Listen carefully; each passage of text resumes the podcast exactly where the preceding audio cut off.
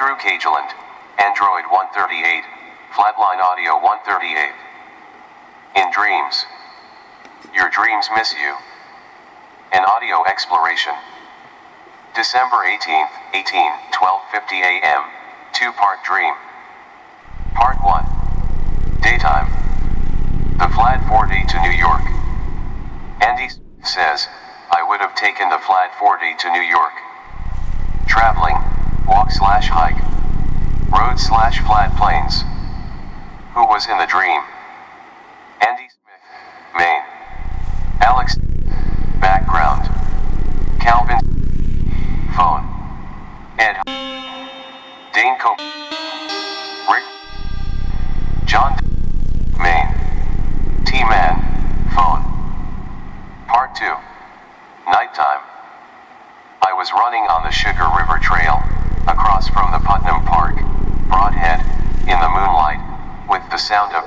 Chasing me. And January 12, 19 into January 13, 19. I was in an old library with people from high school.